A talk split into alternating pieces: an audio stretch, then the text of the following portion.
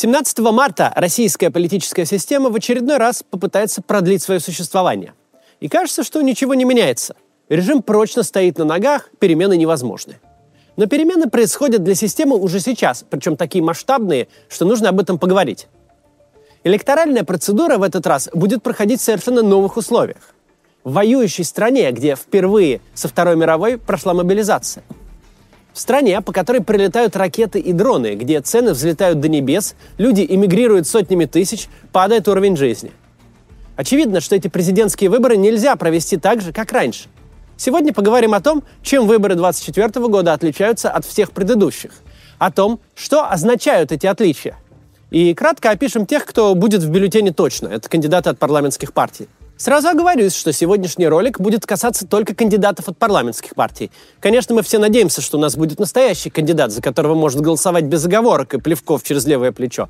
Но пока подписи за Надеждина собираются, пока мы не знаем решения ЦИКа, расскажу о тех кандидатах, которые уже зарегистрированы. Только прежде чем начнем, если вы в Риге, приходите сегодня на мое живое выступление, а послезавтра в Таллине – есть билеты для студентов и беженцев по 10 евро. Эти билеты можно покупать и тем, кто просто экстренно переехал и сейчас в сложном финансовом положении находится. Специально сделали такие билеты, чтобы все желающие могли прийти. Потом мы еще в Цюрихе, Милане и Тель-Авиве. Билеты по ссылке в описании.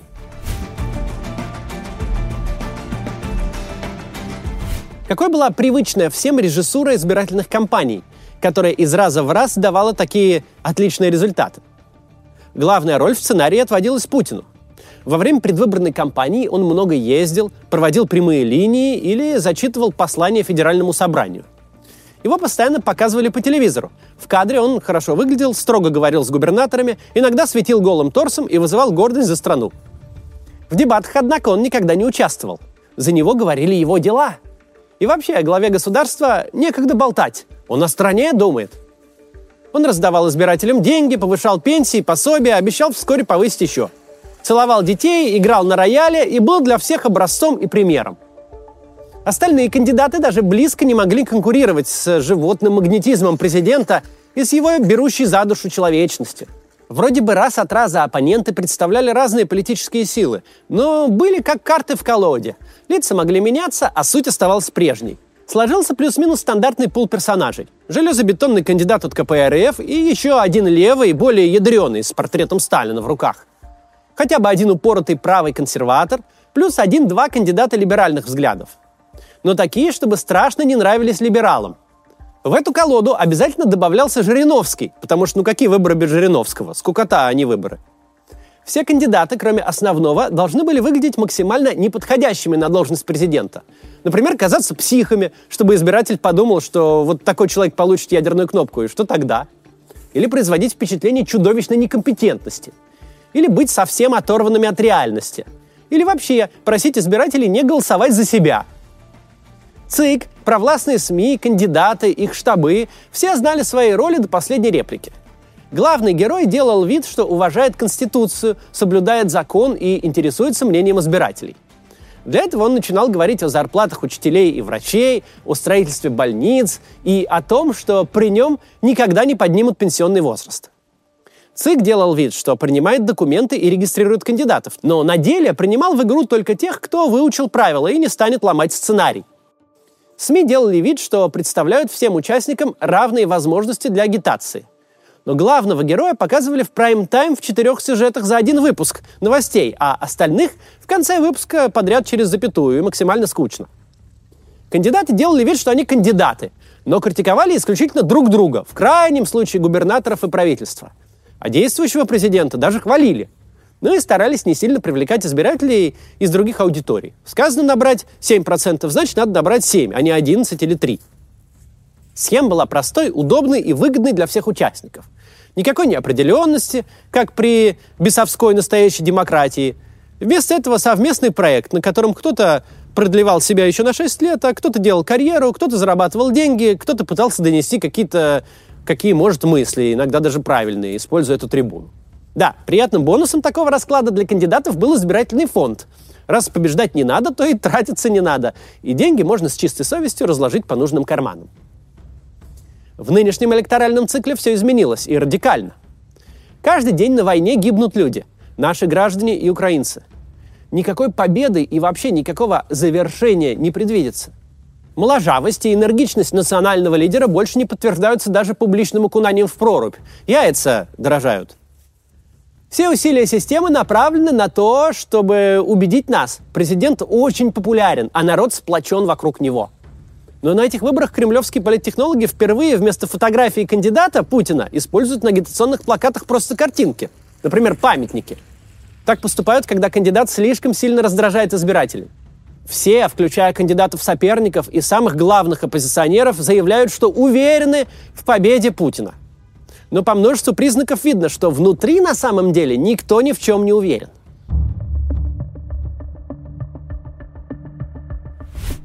Политологи, говоря об автократиях, часто замечают такое свойство имитационных демократических институтов. Их структура никогда не разрушается до конца. Они сохраняют в себе потенциал, который однажды может реализоваться. Такие институты называются спящими. Так вот, выборы в России не разрушенный, а спящий институт. А то, что спит, может и проснуться. Особенно учитывая, что война, проблемы в экономике, волна коммунальных аварий и растущее недовольство избирателей здоровому сну системы избирательной не способствуют. А значит, у действующего президента больше не осталось ни одного безопасного спарринг-партнера – даже те, кто не раз уже играл с ним в поддавки, теперь представляют угрозу. Опасны те, кто моложе, те, кто не так сильно намазолил глаза гражданам, те, кто не начинал войну, те, кто не правил 24 года. То есть все, кто не Путин. Граждане, которым не оставили другого выбора, могут использовать представившуюся возможность, договориться и накидать бюллетени за любого другого кандидата. Для будущих псевдооппонентов это значит одно – всю избирательную кампанию их будут мочить не жалея – ни для кого не будет больше безопасного совместного проекта. Никому не зачтется ни лояльность, ни договоренности с администрацией. Основному кандидату нужно выжить убедительные цифры, и их будут выжимать с кровью. Давайте посмотрим, как опытные политики выкручиваются из этой сложной ситуации. Только сначала прервемся на короткую рекламу. Посмотрите, пожалуйста. Реклама помогает нашему каналу независимо существовать и каждый день выпускать ролики. Ключевая ставка ЦБ сейчас 16%. Кредиты стали дороже, а процент по депозитам увеличился. ЦБ буквально говорит, граждане, несите деньги в банк, не нужен вам кредит. Ведь, казалось бы, поместить деньги на депозит сейчас самая выгодная стратегия. Но есть и другая. Вы можете стать тем, кто кредит этот дает с повышенной ставкой. Сделать это вы сможете с помощью краудлендинговой платформы JetLand, которая тщательно проверяет каждый бизнес с помощью искусственного интеллекта. Только надо помнить, такие инвестиции, в отличие от депозита в банке, являются высокорисковыми.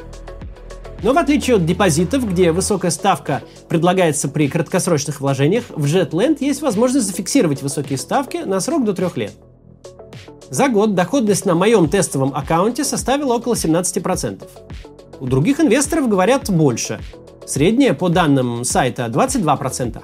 А вот доходность за два с лишним года без малого 50%. Доход будет зависеть от диверсификации портфеля. Чем больше компаний, тем лучше. И выбранной стратегии – агрессивной, сбалансированной или консервативной. У меня в тестовом портфеле выбрано сбалансированно.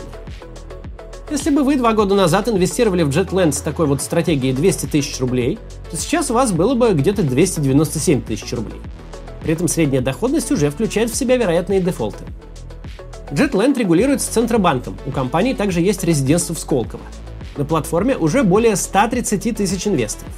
Если хотите присоединиться, переходите на сайт по ссылке в описании или по QR-коду.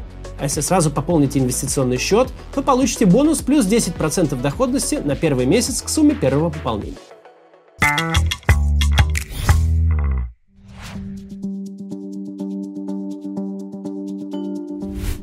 Лидеры парламентских партий почуяли опасность раньше других.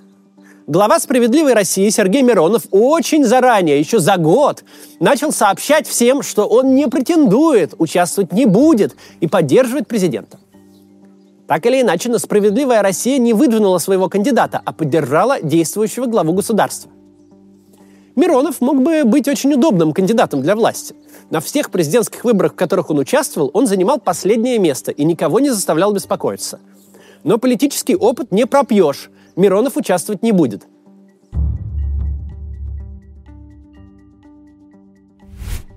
КПРФ выдвинула непривычного всем Геннадия Зюганова, а Николая Харитонова.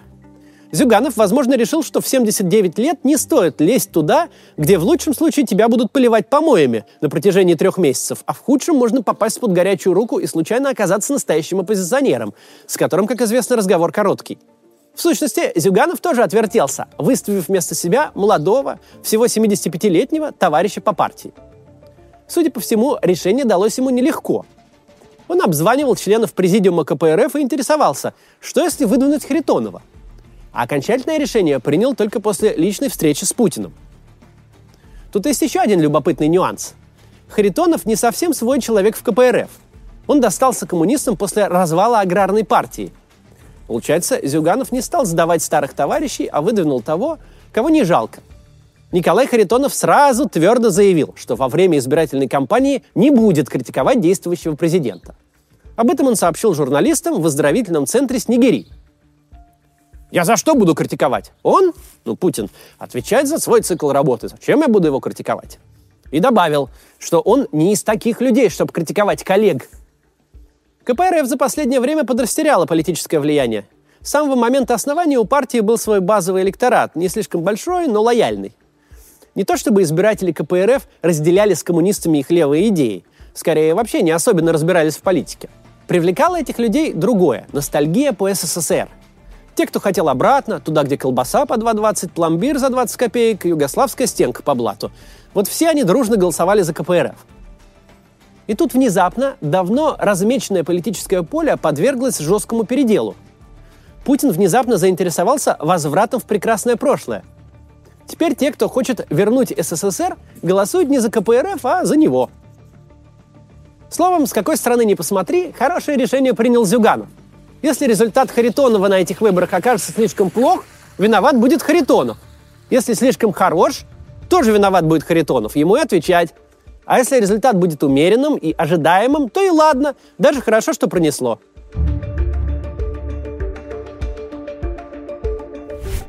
Вот ЛДПР на выборы выдвинут Леонид Слуцкий. И это еще раз напоминает системе, как она осиротела без Владимира Жириновского. В прежние годы одного этого персонажа было достаточно, чтобы сделать из унылого спектакля с заранее известным финалом полноценное фрик-шоу. Единственное, чем известен Слуцкий нашей аудитории – скандалом по поводу домогательств к Фариде Рустамовой, Екатерине Катрикадзе и Дарье Жук. Никаких сомнений в том, что домогательства были, ни у кого нет, но Думская комиссия по этике, рассмотрев жалобу, решила, что все в порядке. Вячеслав Володин предложил журналистам сменить работу, если они считают, что им опасно работать в парламенте. Леонид Слуцкий не понес никакого наказания. Слуцкий единственный из глав парламентских партий, который пошел на выборы. Уж неизвестно, по своей воле или нет, но пошел. Впрочем, он не совсем воспринимается главой ЛДПР. Без Жириновского непонятно, пройдет ли она вообще в парламент. Так что, ну, такое.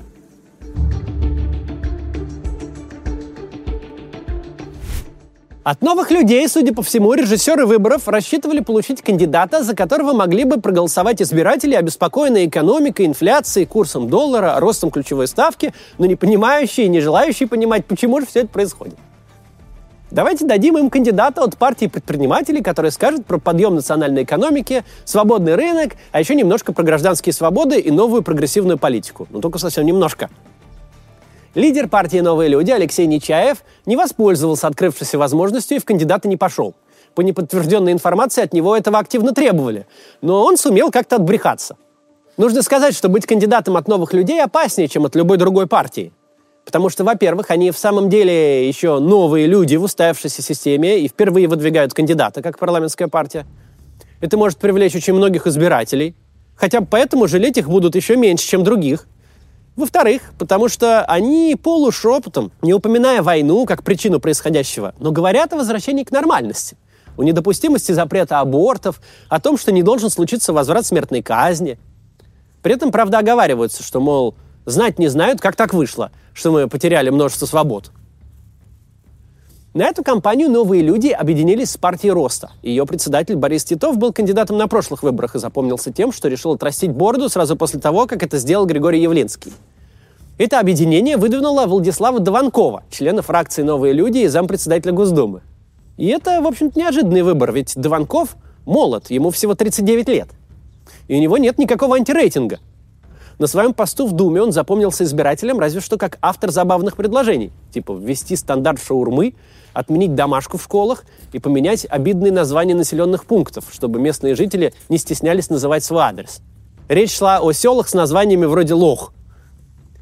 Этому кандидату, судя по всему, отведена роль настоящего конкурента. Он вроде как близок с Ковальчуками, и глава администрации президента Кириенко очень плотно встроен в систему и от того кажется управляемым.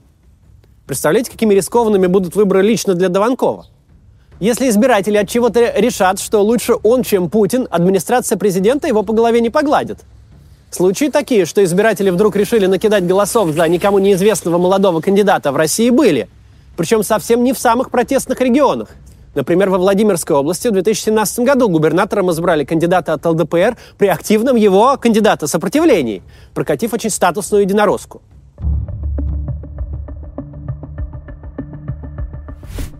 На нынешних выборах рискуют все. Администрация президента рискует, что их чемпион продует какому-нибудь динозавру, который уже в 90-е устарел как политик. Сами динозавры стараются не отсвечивать и ни в коем случае не участвовать, чтобы не повторить ненароком участь, если не Навального, то Грудинина – Раньше проблемы можно было огрести только если ты не системный кандидат, если не договорился в администрации и всерьез борешься за политическую власть. Но теперь никакой несистемной оппозиции нет, а навыки и кадры для борьбы с ней у администрации никуда не делись. Возможно, кто-то в думских партиях рассчитывал, что режим пересажает несистемную оппозицию, кого-то выдавит в эмиграцию, прочих заставит молчать и потом успокоится. Но так не бывает. Теперь участие в выборах – это не иллюзорная возможность огрести проблем для любого, даже самого лояльного кандидата. Те системные политики, кто не смог избежать участия в этой небезопасной процедуре, постараются тихо посидеть, молясь, чтобы за них вдруг, не дай бог, не проголосовали. Просто учитывайте это, когда будете принимать решение. Если в бюллетене не будет симпатичного вам кандидата, рассмотрите возможность проголосовать за какого-нибудь другого, самого, ну, мало несимпатичного, если так можно сказать. Кроме, конечно, Путина. Нам не обязательно голосовать «за», у нас все равно осталась возможность проголосовать против и попытаться разбудить спящий институт выборов. Ну а пока лучший способ разбудить спящий институт выборов – это поставить подпись за Бориса Надеждина. Это совсем внеплановая для системы история. Но вот уже по всей стране на подписные пункты выстраиваются огромные очереди. И что-то интересное может из этого получиться. В отличие от участия в выборах, оставлять подпись не опасно. Особенно цены сейчас подписи от людей с регистрацией в регионах. Ссылка на адреса штабов в описании. В завершении сегодняшнего ролика давайте посмотрим на вот эту очередь в Екатеринбурге, которая выстроилась в один из штабов Бориса Надеждина. Такое происходит сейчас по всей стране. Если вы придете, то вполне возможно подписи и соберутся. До завтра.